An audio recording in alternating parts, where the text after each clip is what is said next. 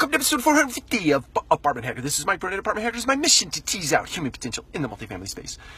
So first and foremost, a shout out to Ana Trujillo. She is a brand new member of Apartment Hacker. I really appreciate you and look forward to interacting with you.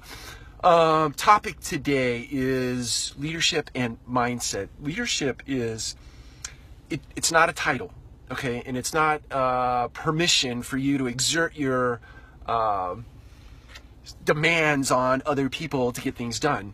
It's rather a, a mindset, and it is a mindset to create a better world. So when you wake up in the morning and you look in the mirror and you say to yourself, I want to create a better world for myself and for those that I have influence over, that is a leadership mindset.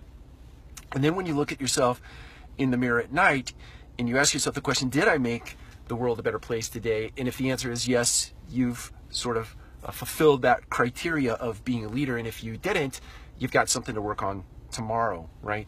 And when you start to do some comparing and contrasting uh, with yourself, uh, which is a key, don't compare and contrast yourself to other people, compare and contrast yourself to the best version of you. In other words, stand in front of the mirror each morning and say to myself, am I a better version today than I was yesterday? That is a sign of success. So the big overarching message here today is to get yourself in a leadership mindset, and that leadership mindset is predicated on making the world a better place today than it was yesterday, especially as it relates to those people that you have influence, direct influence over. Take care. We'll talk to you again soon.